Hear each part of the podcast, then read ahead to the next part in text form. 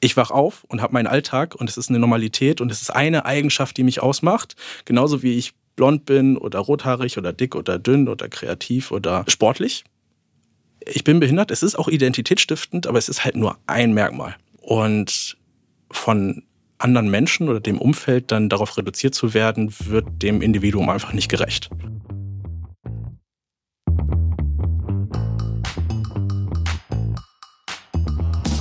Willkommen bei 5050 bei OMR. Wir sind Kira und Isa und sprechen in diesem Podcast mit unseren Gästinnen darüber, wie wir Gleichberechtigung und eine paritätische Geschlechterverteilung in der Arbeitswelt und darüber hinaus erreichen können.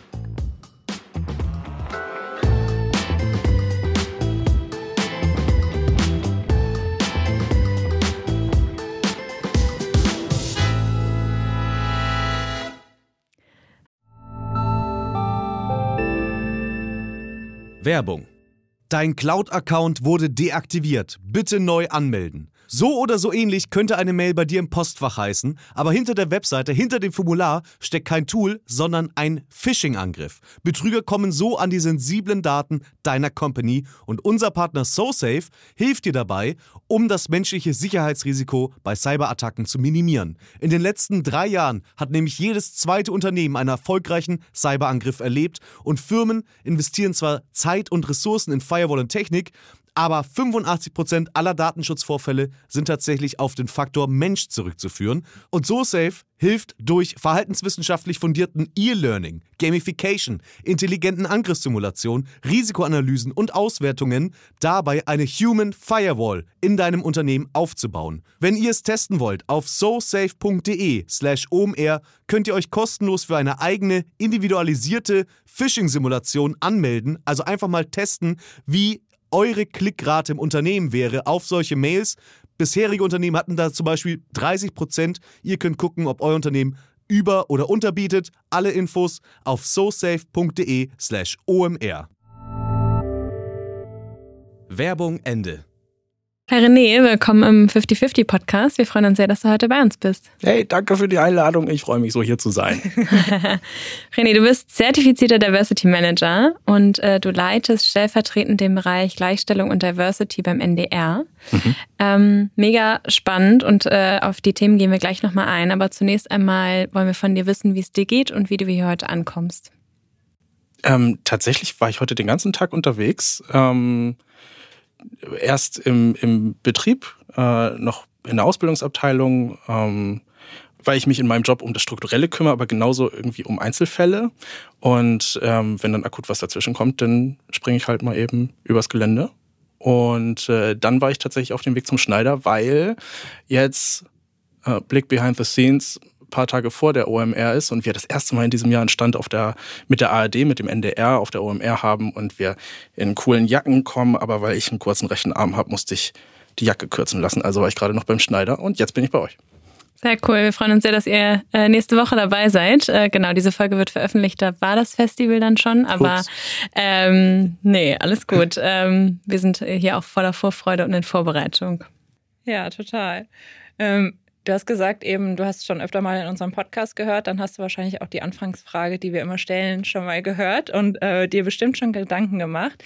Wann war denn bei dir der Moment, wo du das erste Mal über das Thema Gleichberechtigung nachgedacht hast? Ich glaube, unbewusst und einfach aus eigener Erfahrung heraus schon als kleines Kind, weil ich in einem Frauenhaushalt groß geworden bin mit meiner Mama und meiner Oma. Und ähm, meine Mama, alleinerziehende Friseurin, ähm, da war auch Geld und so Klassismus irgendwie immer ein Thema. Ähm, ich bin, bis ich 18 oder 19 war, nicht geflogen. Wir waren nicht im Ausland. Urlaub war ein Tag im Heidepark, im Freizeitpark und das war irgendwie das Größte. Und ähm, das kennen bestimmt ganz viele, auch diese Frage von den Lehrern, ja, und wie waren eure Sommerferien? Und dann haben alle erzählt und du denkst so, hm, erzähle ich das jetzt oder erzähle ich das nicht? Der Tag war ganz cool. Und ähm, da habe ich einfach schon relativ früh mitbekommen, dass meine Mama sich echt abstrampelt und auch glücklich ist in ihrem Job, aber halt kein Geld verdient. Und gleichzeitig mein Papa irgendwie auch nur, ähm, sagen wir mal, ungerne Unterhalt gezahlt hat oder wenn dann nur den Mindestsatz. Meine Oma gleichzeitig irgendwie Geld verdient hat und die Familie auch gesponsert hat, aber total unglücklich in ihrem Job war. Also ähm, da habe ich einfach schon viel aus der Familie mitbekommen, was auch mein Leben später beeinflusst hat, weil ich wusste, okay, also ich muss Geld verdienen, weil ohne ist wirklich blöd, aber nur des Geldes wegen arbeiten, das ist es auch nicht. Ich brauche auch was, was Sinn stiftet. Ja, sehr spannend. Da hast du ja auf jeden Fall äh, direkt so alle Facetten mitbekommen, weil ich finde, man spricht ja oft darüber, wann macht Arbeit Spaß, ähm, ist es, oder ich mache mir auch so diese Gedanken, sollte die Arbeit Spaß machen, wie wichtig ist es mir, viel Geld zu verdienen und dann diesen Spagat zu finden, das ist ja schon einfach auch schwer, ne? weil nicht immer macht die Passion oder bringt die Passion viel Geld. Und mhm. dann was zu machen, was kein Geld bringt oder wenig Geld, das ist natürlich dann auch meistens nicht Sinn der Sache. Ja, ein schwieriges Thema auf jeden Fall. Mhm. Jetzt hast du auf jeden Fall was gefunden, ähm, wo du, glaube ich, ganz happy bist und wahrscheinlich auch ordentliches Geld oder vernünftiges Geld verdienst, aber darum soll es auch in erster Linie gar nicht gehen. Ähm, wir haben eben schon erwähnt, dass du gerade deine Ausbildung zum Diversity Manager abgeschlossen hast. Mhm. Und ja, mich würde mal interessieren, wie es dazu gekommen ist, weil du hast ja eben schon erzählt, du hast auch mal als Cutter, glaube ich, gearbeitet. Ne? Mhm. Ja, also wenn ich einmal ganz kurz den Weg bis hierher skizzieren soll, denn war ich halt in der Schulzeit schon immer ehrenamtlich engagiert in der Jugendpresse, erst als kleiner Teilnehmer und hab selber war selber in äh, einer Jugendradioredaktion. Und dann, wie es halt immer so ist bei Jugendarbeit, da wächst du mit und wirst größer und übernimmst immer mehr Verantwortung. Und dann habe ich halt irgendwann selber Seminare gegeben und Workshops, dann hatte ich selber eine eigene Jugendradioredaktion äh, mit 15 jüngeren kleinen Schülern unter mir, ähm, die ich die ich angeleitet habe ähm, und da hat sich dieser Samen eingepflanzt, okay, irgendwas mit Medien, auf jeden Fall. Mhm. Und bin dann, ähm, habe nach dem Abi dann original eine Bewerbung abgeschickt und die ging nur an den NDR, weil ich mich davor mit so Redaktionsbesuchen und, und Gesprächen, Einzelgesprächen mit Journalistinnen schon ziemlich doll informiert hatte mm, und für mich selber wusste, ich bin aber noch irgendwie zu jung, ich habe noch kein Thema, über das ich berichten könnte als Journalist, aber ich wollte immer in die journalistische Richtung. Wie überbrücke ich die Zeit? Ich war irgendwie zu jung, also machst du Mediengestalter für Bild und Ton, die Ausbildung, weil ich ganz viele Journalistinnen kennengelernt habe, die echt nicht wussten, was ist ein gutes Bild, was ist ein guter Ton. Und das lernt man da in der Ausbildung und dann wollte ich die Zeit überbrücken. Danach dann studieren, Volo und dann bist du halt Journalist. Mhm. Ähm, gut, ich bin in der Ausbildung hängen geblieben, habe die drei Jahre gemacht, ähm, bin danach Cutter geworden. Erst, erst war ich in der Grafik, 2D und 3D-Animation, dann bin ich Cutter geworden. Ähm, habe Steuerung F mitentwickelt zum Beispiel, was sehr, sehr äh, cool wow. war. Ähm, das hat echt Spaß gemacht. Ähm, viele Feature-Produktionen, lange Dokus, Reportagen und sowas gemacht. Ähm, und war auch bis so 2016 in der Jugendpresse weiter aktiv und dann wächst man halt raus. Und ich hatte irgendwie das Gefühl, die nächste Generation ist dran und kann das Zepter in die Hand nehmen. Und habe dann die Jugendpresse Jugendpresse sein lassen, habe ein halbes Jahr nichts gemacht und dann war mir ziemlich schnell sehr langweilig. Und dann ähm, bin ich umgeswitcht und habe einen Verein wiederentdeckt, in dem meine Mama schon lange für uns als Familie Mitglied war, nämlich Ahoy e.V. Äh, Arm und Hand Operationsinteressengemeinschaft. Dafür steht das Akronym. Und es ist ein Selbstvertretungsverein von Menschen mit Behinderung für Menschen mit Behinderung. Und auch aus diesen genannten Geldgründen und so waren wir nie bei den Bundestreffen. Also dieser Verein macht vor allem eine Sache. Einmal im Jahr treffen sich aus ganz Deutschland, fast schon Europa, äh, ganz viele Menschen und Familien mit Arm- oder Handfehlbildung und tauschen sich aus. Und da waren wir aber nie, weil das immer irgendwie im Kölner Raum stattgefunden hat und es war schwierig dahin zu kommen. Und äh, mit meinem ersten Ausbildungsgehalt habe ich dann zu Mama gesagt, lass uns dahin fahren. Und äh, ich bin neugierig. So. Und das hat ganz, ganz, ganz viel mit mir gemacht. Und ich weiß noch, dass wir im ersten Jahr Menschen getroffen haben und auch an so Podiumsdiskussionen äh, den gelauscht haben und dann hat das so viele Fragen in mir ausgelöst, dass wir dann immer zwischendurch uns rausgezogen haben aus dieser Veranstaltung und dann spazieren gegangen sind. Und dann habe ich halt Fragen gestellt, wie war das denn im Kindergarten, in der Schule? Ähm, erinnere ich mich da richtig? Wie war das eigentlich für dich als, als Mama, als Elternteil? Was hat das mit dir gemacht? Wie wurdest du unterstützt? Und da hat es auch angefangen, dass ich mich dann, dass ich auch diese strukturelle mhm. System immanente Geschichte verstanden habe, dass das halt nicht am Individuum liegt. Und das ist zum Beispiel auch in den Gesprächen mit anderen gleichaltrigen Menschen mit Arm- oder Handfehlbildung dann rausgekommen, das brauchte gar nicht so viele Worte, aber ich habe einfach gemerkt, wir kommen aus so unterschiedlichen Welten und haben so unterschiedliche Hintergründe, aber die Geschichten, die wir erzählen, sind dieselben. Und das hat mir aufgezeigt, okay, da muss es eine strukturelle Komponente geben. Dieser Verein war sowieso schon dabei, sich zu entwickeln von einem elterngeführten Verein hin zu einem echten Selbstvertretungsverein. Also ähm, wirklich von behinderten Menschen für behinderte Menschen. Und dann ähm, bin ich, ich glaube, ein oder zwei Jahre später in den Vorstand gegangen. Das, was ich am besten konnte, war irgendwie was mit Medien. Also bin ich in die Öffentlichkeitsarbeit. Der Verein hatte noch eine Internetseite aus dem letzten Jahrtausend, Logo mit Comic Sans und vier Farben und äh, ja, richtig schlimm. Und dann habe ich halt erstmal CICD gemacht, so ein Style-Guide und so ein Handbook, neues Logo, neue Typo, ähm, Wording nochmal irgendwie angepasst und vereinheitlicht, ähm, Social-Media-Kanäle erstellt und so, dass die Basis da ist. Und dann habe ich mich gefragt, okay, und wie, wie machen wir das jetzt publik? Weil tue Gutes und rede drüber. Der Verein hat Gutes getan, aber nie drüber gesprochen. Mhm. Und ähm, das, was ich kann, ist Video. Also habe ich ein Webvideo und das war so 20, 16, 17 habe ich ein Webvideo gemacht, äh, Facebook quadratisch, schwarz-weiß, ich straight in die Kamera gesprochen. Ich glaube, eine Minute lang war das Video. Und da habe ich im Grunde genau dasselbe erzählt, was ich euch erzählt habe. Also da gibt es einen Verein, der macht super wichtige Arbeit für, der, der, der nimmt, Ängste, den Eltern und auch den Betroffenen Ängste, weil gerade die Eltern von Neugeborenen mit einer Behinderung, die stellen sich wirklich essentielle, nein, existenzielle Fragen. Ähm, wird mein Kind schwimmen können, lieben können, eine Wohnung haben, eigenständig sein, autark sein. Ähm, wie ist das eigentlich normaler Kindergarten oder ne, irgendwie I-Klasse? Welcher Arzt ist eigentlich der beste? Welches Krankenhaus sollte sich das mal angucken? Kann man das heil machen? Also das sind alles so, so ziemlich ähm, existenzielle Fragen und die Eltern sind dann oft so angstgetrieben und diese Ängste kann man aber sehr schnell nehmen. Wenn man sagt, und da bin ich halt vielleicht ein bisschen flapsig, aber ich sage denen immer, atme mal locker durch die Hose, ist auch nur eine Behinderung. Ist was, was gemanagt werden möchte und womit man sich einmal auseinandersetzt. Aber wenn man dann den Alltag für sich strukturiert hat, ähm, dann, dann verliert das auch die Schwere und dann ist das nicht so, dann muss das nicht so angstbehaftet sein.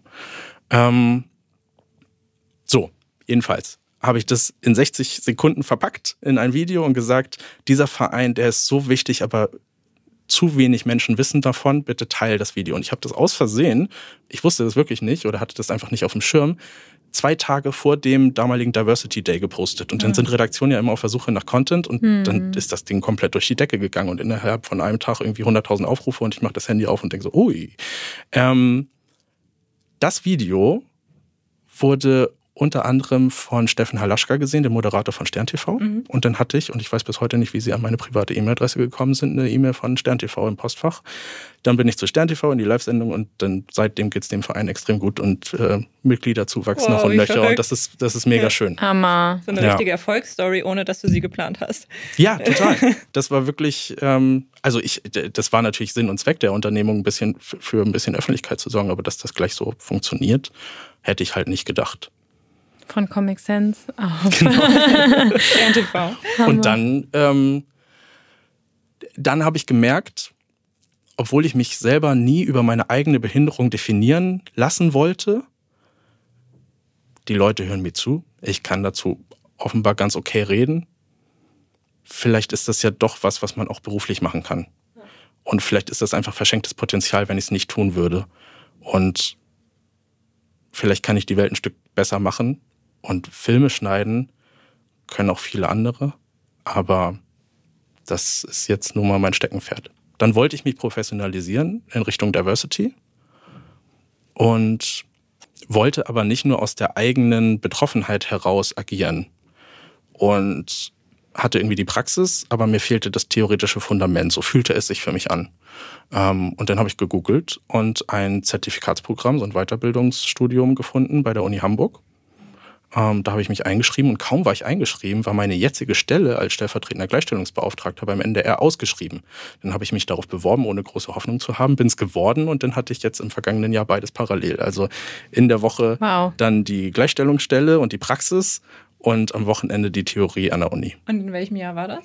Die Stelle habe ich angetreten am 1. April 22 und seit dem, okay. ich glaube, 1. März 22 war ähm, war dieses Zertifikatsprogramm. Ja, ja. Also das ist gerade erst tatsächlich vor einem Monat alles zu Ende gegangen. Ja, Glückwunsch. Danke.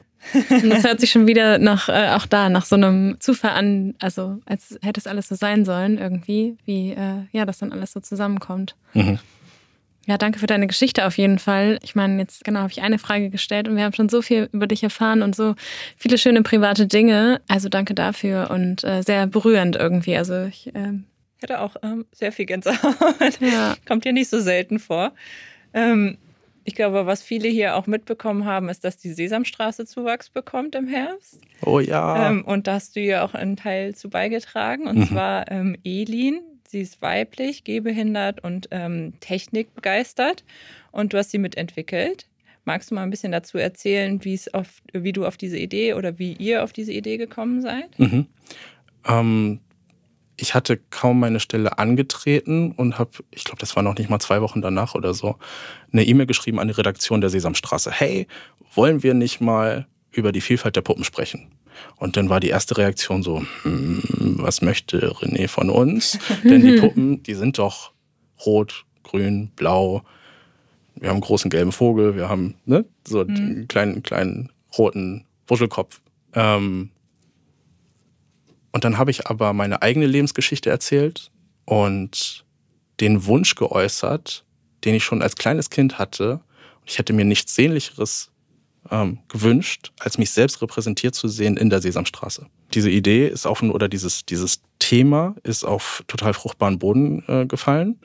Ähm, nach der ersten äh, Skepsis und Irritation haben wir dann tatsächlich gemeinsam über Drehbücher drüber geguckt und Skripte durchgelesen, haben gebrainstormt, was für ein Charakter es denn werden soll. Zu dem Zeitpunkt war schon klar, denn die Sesamstraße hat 50-jähriges Jubiläum, die ist schon 50 mhm. Jahre alt. Krass, ja. Ähm, total. Zu dem Zeitpunkt war schon klar, dass es eine neue Figur geben wird mhm. und dass die wahrscheinlich auch weiblich wird. Aber es ist gar nicht so leicht in Deutschland ähm, weibliche Puppenspieler, also Puppenspielerinnen zu finden. Ähm, also ein ganz banales Problem eigentlich und der Grund dafür, dass es noch nicht so viele weibliche Figuren gibt oder weiblich gelesene Figuren. Also, wir wussten, es wird ein Mädchen aber welche Eigenschaften die hat und welche Diversitätsmerkmale man ihr vielleicht geben kann. Und ob ein Diversitätsmerkmal reicht oder ob es nicht auch viel realistischer ist im Sinne der Intersektionalität, wenn es zwei Diversitätsmerkmale sind. Das waren, das waren alles so Themen. Und dann haben wir ihr verschiedene Eigenschaften gegeben und wieder weggenommen. So ein bisschen wie beim Holzschnitzen oder so. Du hast so einen Baumstamm und dann fügst du was hinzu oder wie beim, wie beim, ähm, mit Clay, ähm, Lehm, äh, wie heißt das? Töpfern. Äh, Töpfern, danke, wie beim Töpfern, ähm, dass man was hinzufügt und was wegnimmt und so. Und Stück für Stück ist dann Elin, so wie wir sie heute kennen, dabei rausgekommen. Und das ist einerseits aus Gleichstellungssicht, also das klassische binäre Gender-Ding, ähm, total cool, weil sie an den MINT-Fächern interessiert ist, Forschergeist hat, ähm, Technik begeistert ist, selber an ihrem Rollstuhl rumschraubt und äh, irgendwie Gadgets ranbastelt und wieder wegnimmt und manchmal fliegt der Reifen ab, aber ähm, sie hat mir versprochen, sie macht das nie wieder. ähm, und gleichzeitig hat sie halt eine Behinderung. Und das für mich wirklich wichtigste und dringlichste Thema war dabei dann aber sicherzustellen, dass das Wie, wie wir über die Behinderung und die anderen Merkmale sprechen. Und diese Beiläufigkeit, die Leichtigkeit, die war super wichtig. Denn es ist ja mitnichten so, dass ich morgens aufwach und denke, ach du Scheiße, ich bin behindert. Ähm, ich wach auf und habe meinen Alltag und es ist eine Normalität und es ist eine Eigenschaft, die mich ausmacht. Genauso wie ich blond bin oder rothaarig oder dick oder dünn oder kreativ oder sportlich. Ich bin behindert, es ist auch identitätsstiftend, aber es ist halt nur ein Merkmal. Ja. Ähm, und von anderen Menschen oder dem Umfeld dann darauf reduziert zu werden, wird dem Individuum einfach nicht gerecht. Mhm. Und es wäre halt auch echt eine verpasste Chance, wenn wir im Programm und in der Sesamstraße dann eine einzelne Folge zur Inklusion machen und nur einmal über Behinderung sprechen. Ja, klar. Denn das, und das ist ja die Idee von Inklusion, diese Selbstverständlichkeit. Deswegen war es mir auch wichtig, denn auch diese Idee gab es, ob Elin dann mal in Segmenten auftaucht oder eine eigene, ähm, eine eigene kleine Show hat oder sowas. Aber nein, es war mir wichtig, dass sie eine ganz selbstverständliche neue Nachbarin ist, die in der Sesamstraße lebt, wie alle anderen Puppen auch. und ihr bester Freund ist Elmo und wenn Elmo Seifenkisten bauen will, dann ist sie dabei. Ja. Ähm, und in den ersten Folgen ist sie Teilnehmerin einer Quizshow Krümelmonster muss Gegenstände erraten, die hinter einer Wand stehen. Und eine Teilnehmerin ist halt Elin und die bringt einen Gegenstand mit, der erraten werden muss. Und nein, es sind keine Kekse. und da sieht man ihre Behinderung einfach nur, aber sie wird gar nicht thematisiert. Ja. Und äh, in einer anderen Folge baut sie zusammen mit Elmo Seifenkisten zusammen. Und dann wollen sie ein Seifenkistenrennen veranstalten und merken ganz zum Schluss, oh man, hier ist ja gar kein Hügel, wo wir runterfahren können, wir brauchen einen Motor. Und dann sagt Wolf, ähm, so einen lauten Stinkemotor. Und dann sagt Elin, nee, komm, irgendwas Umweltbewussteres vielleicht schon. Also auch Umwelt spielt irgendwie eine ja. Rolle und Nachhaltigkeit. Ähm, und als sie dann so äh, äh, bauen und sich auf einen Kettenantrieb verständigt haben, ähm, merken sie, ah Mensch, aber das mit den Füßen klappt ja nicht. Wie machst du das denn? Und dann sagt Laura Kampf, unser Promi-Gast, eine, eine mhm. Handwerker-YouTuberin, Stand auch schon bei uns auf der Bühne tatsächlich. Ja, mega. ich feiere sie so. Ähm, die kommt dann in der Folge auf die Idee, lass doch einfach ein Handbike machen. Ja. Dann haben alle einen Kettenantrieb, alle haben Pedale, aber Elin macht das halt mit der Hand. Ja. Ähm, genau. Und das ist ein kurzer Moment der Irritation und ein, dann wird es einmal kurz thematisiert und angestupst, das Thema, aber dann, äh, genau, geht's weiter und dann wird das Rennen veranstaltet. Und es ist eben lösungsorientiert und potenzialorientiert und ja. nicht so defizitär und nicht so schwer und nicht so beladen. Du erzählst so, dass ich komplett in diese Story abdrifte und hier komplett fast meine Fragen vergesse. Ähm, es äh, ist richtig schön, dir zuzuhören. Ich habe da ein paar Anschlussfragen. Also erstmal, ähm, es ist total wichtig, dass sowas in der Sesamstraße passiert, weil die Sesamstraße, das du hast gerade erwähnt, die gibt es seit 50 Jahren.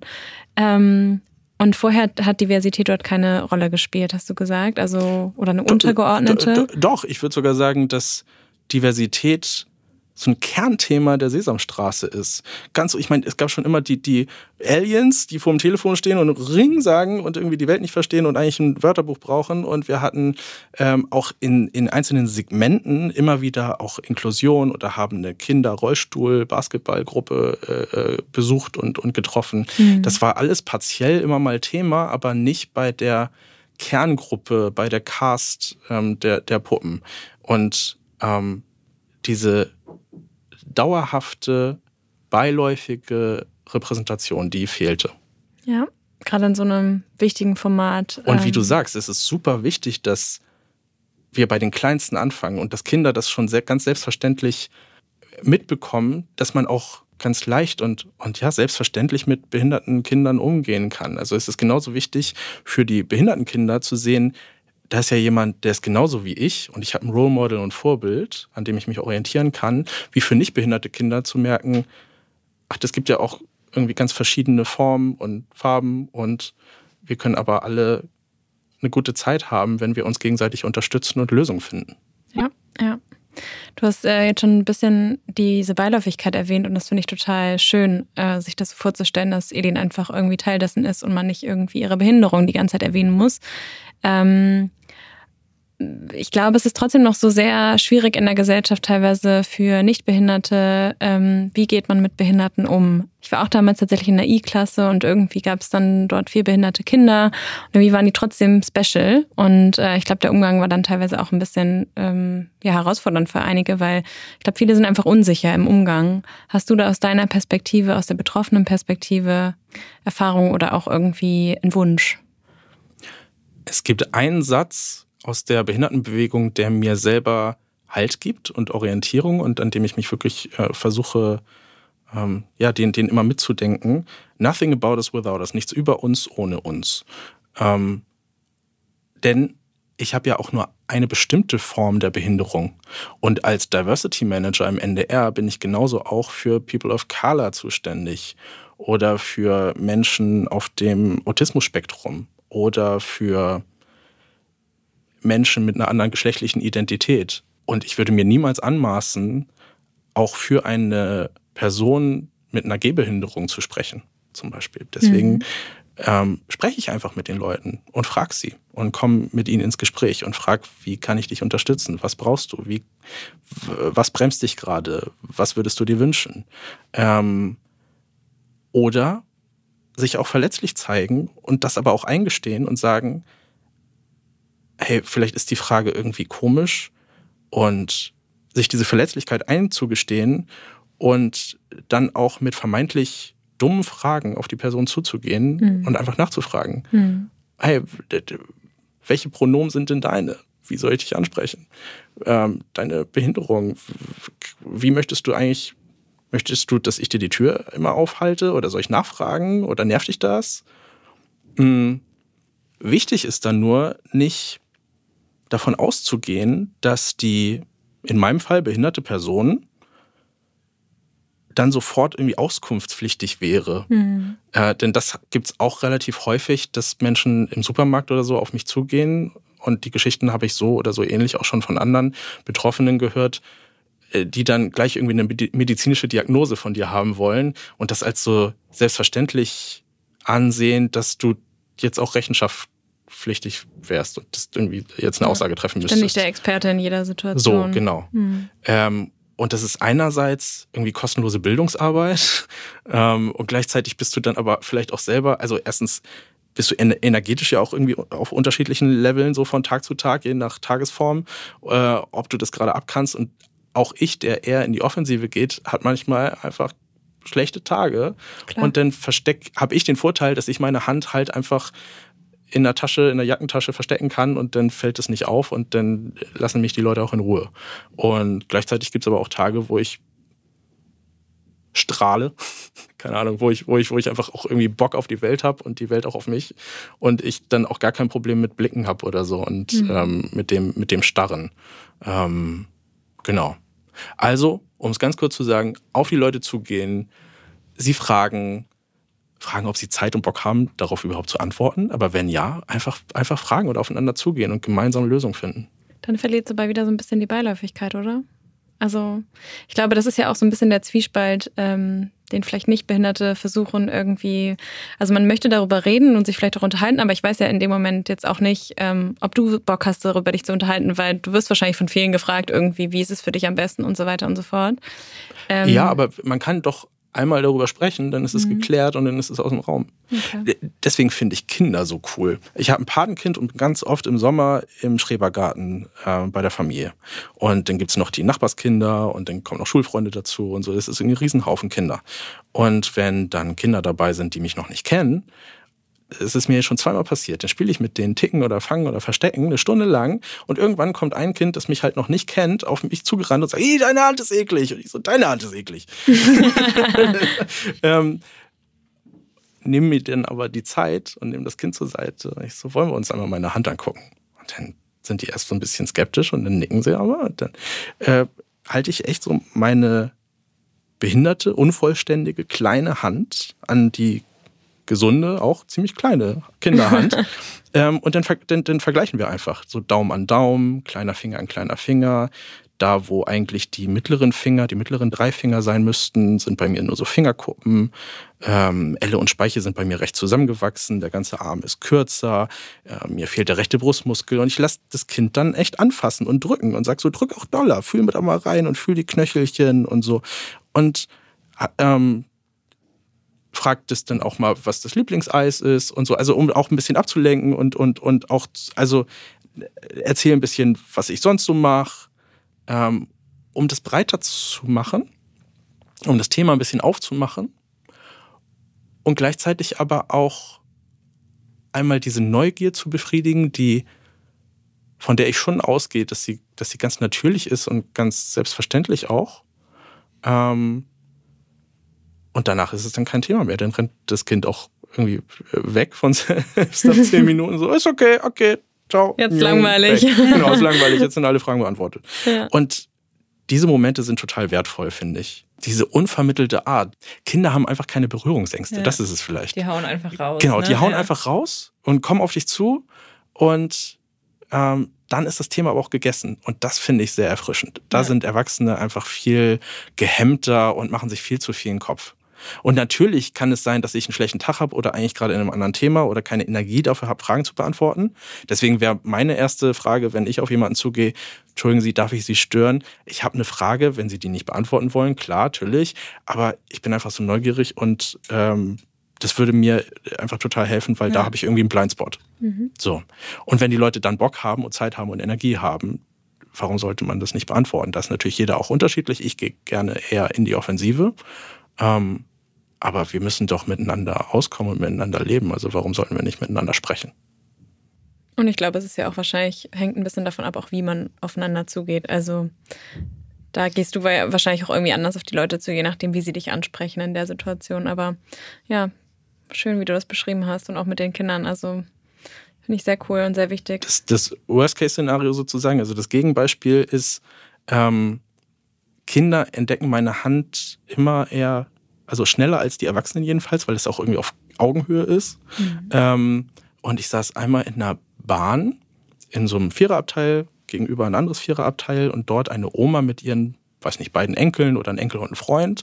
Und die waren so hm, sieben, acht, haben meine Hand gesehen und haben Oma zugeflüstert. Und ich hatte Kopfhörer drin, aber im ne, Transparenzmodus habe irgendwie alles mitgekriegt und äh, habe dieses Flüstern gehört, so, Oma, Oma, der Junge da, der hat eine kleine, kleine Hand. So. und ähm, die Oma ist so, hä, was möchtest du? Kleine Hand. Guckt zu mir rüber. Ja, deswegen, deswegen solltest du deinen Arm nicht in die Ofenklappe stecken. Oh. Und ich denk so, Alter. Oh. Das sind einfach so Assumptions, irgendwie Vorannahmen, die erstens nicht zutreffen, zweitens übergriffig sind und mit mir wird verdammt nochmal keine Angst gemacht. Ja. Ähm, da, dafür bin ich nicht da. Und dann werde ich halt auch laut und, und äh, bin dann auch rüber und meinte so, ey, das stimmt nicht. Das habe ich von Geburt an. Das ist einfach passiert. Mein Arm hat sich dazu entschieden, nicht weiter zu wachsen. Ähm, ist okay und ich habe ein ziemlich geiles Leben. ähm, und da wusste die Oma, aber vielleicht ist es auch so eine Generationsfrage, dann auch keine Antwort drauf. Hm. Aber ja, die Kinder fanden es gut. das glaube ich. Ähm, du hast mal gesagt, ähm, für das Gefühl, alles erreichen zu können, braucht es Vorbilder. Haben die dir in deinem Aufwachsen gefehlt? Ja. Mm, ich bin irgendwie vor zwei Jahren, das war so ein klassisches Corona-Ding, irgendwann morgens aufgewacht und dachte so, Ukulele, das wär's doch. und dann bin ich, habe ich eine Mail geschrieben zum Orthopädie-Techniker ähm, und der hat mir so ein so eine Art Silikonhandschuh und ein Hartplastikteil aus dem 3D-Drucker gebaut, ähm, wo ein Plektrum eingespannt wird. Und dann kann ich damit auch Ukulele mhm. spielen. Okay. Und da habe ich mich aber gefragt, warum musste ich denn, wie alt war ich da? Keine Ahnung, 27, 28 oder so werden, um mir das überhaupt zuzutrauen. Denn davor bin ich einfach, ich habe es kategorisch ausgeschlossen, überhaupt ein Seiteninstrument zu spielen. Oder, also, weil ich wusste, geht nicht. Mhm. Und hätte es dann Vorbilder gegeben und hätte ich vielleicht schon als Kind jemanden gesehen, der auch Instrumente spielt oder sogar selber die Gitarre oder die Ukulele spielt, denn hätte ich wahrscheinlich früher angefangen. Ja. Klassisches Corona-Ding. Ich habe dann auch relativ schnell wieder aufgehört, Ukulele zu spielen, weil ich einfach stinkend faul bin. Aber ich habe es wenigstens probiert. Ja. Ähm, und dafür sind Vorbilder super wichtig. Und hoffentlich hast du noch so ein schönes Video gemacht, das dann viral gegangen ist.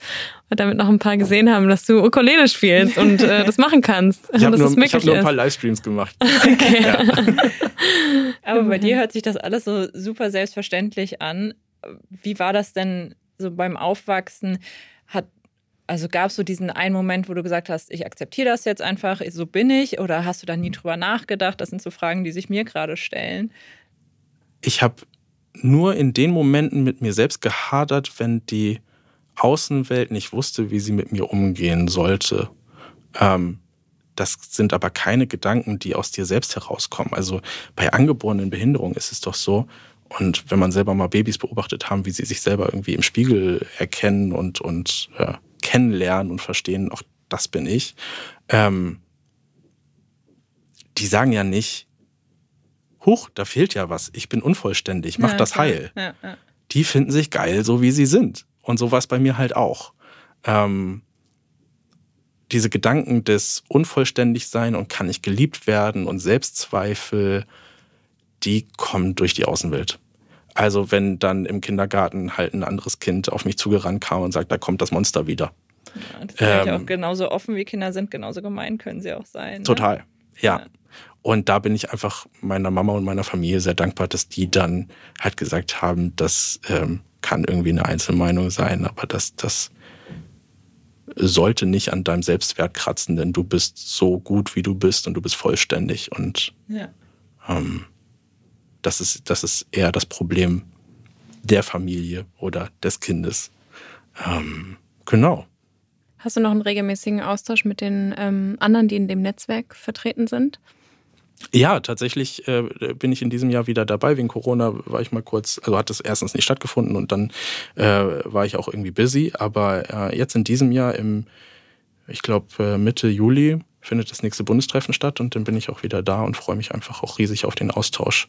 Und es ist so, man braucht dann auch gar nicht, also untereinander, ne, unter den Betroffenen selbst, braucht man gar nicht so viele Worte. Man fühlt das einfach und ähm, das macht alleine schon so viel mit dir, wenn du Menschen siehst, die genauso sind wie du, die älter sind als du und merkst, okay, ich, ich also das war beim ersten Treffen, bei dem ich war, war das tatsächlich dieses Ding, ich kann alt werden und die sind glücklich und die haben Haus und die haben Familie und die haben Kinder. Mhm. Nicht, dass ich das auch alles brauche, mhm. aber dass, dass das Optionen sind überhaupt. Ja. Ähm, und zu spüren, dass man nicht alleine ist, das ist so wichtig, das ist so wertvoll. Mhm. Ich glaube, es trifft auf viele Bereiche des Lebens zu, aber hm. das kann ich mir sehr gut vorstellen. Und klar, Social Media hilft da auch total. Ja. Also klar haben wir Netzwerke und WhatsApp-Gruppen und sowas. Ähm, ja, und gerade sind wir, gerade sind wir in der Planung für so Regionaltreffen, weil dieses Bundestreffen halt immer im Siegerland stattfindet. Aber so im Rest Deutschlands könnten wir auch unterjährig mal was machen. Mhm. Und ähm, Jetzt denken wir gerade Arbeitstitel über die behinderte Barkassenrundfahrt, Zutritt nur mit Arm ab ähm, und wollen eine Barkasse mieten ähm, und dann tatsächlich einfach so 30 bis 50 Menschen mit Arm- oder Handfehlbildung da drauf äh, stecken, so als safer Space ähm, und diesen Austausch ermöglichen. Sehr cool. Mhm. Was mich nochmal interessieren würde, du hast ja den Cutter-Hintergrund und wir haben eben schon mal über die Beiläufigkeit von Behinderungen gesprochen, in Filmen oder Serien auch. Ähm, ich finde, es gibt viele Filme, wie zum Beispiel, mir fällt sofort ziemlich beste Freunde ein, wo eigentlich die Behinderung immer im Vordergrund steht. Wie siehst du das dann jetzt insgesamt so in der Filmbranche?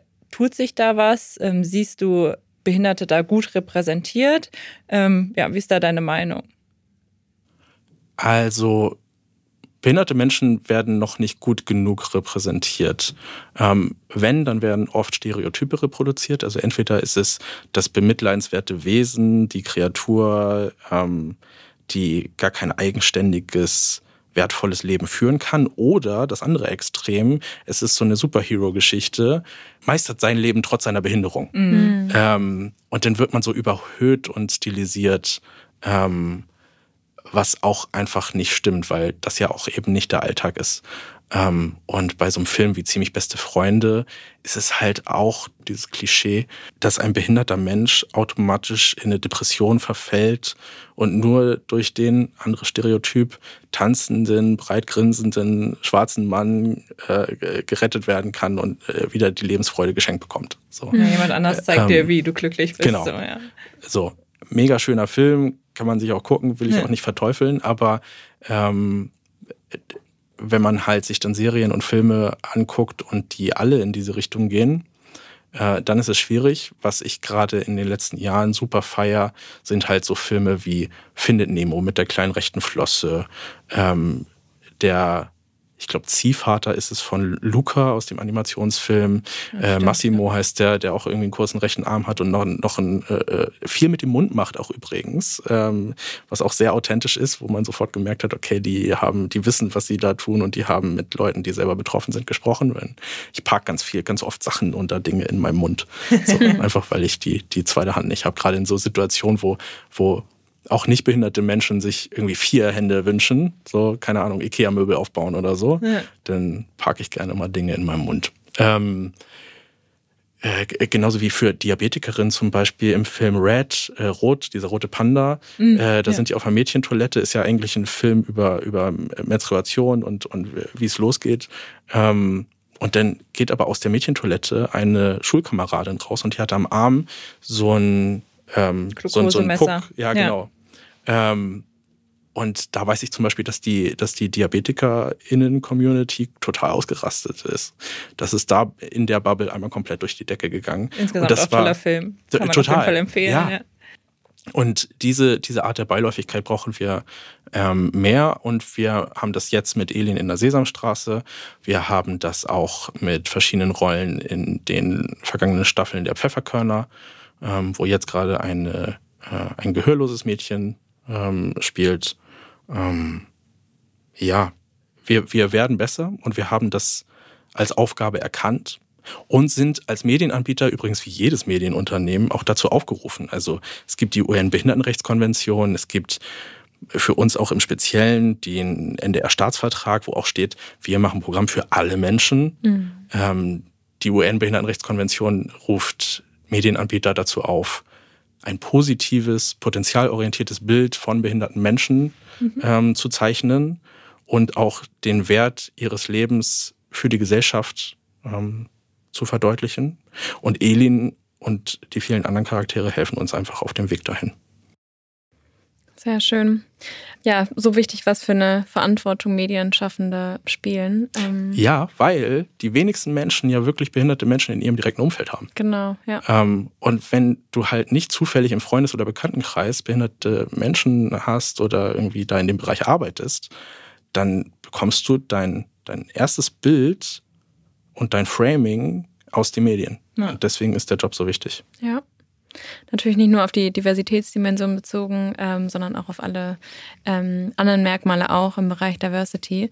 Lass uns noch mal ein bisschen ähm, einmal rauszoomen und auf deinen Job generell noch mal schauen. Ähm, wir haben schon viel über Elin und die Sesamstraße gesprochen.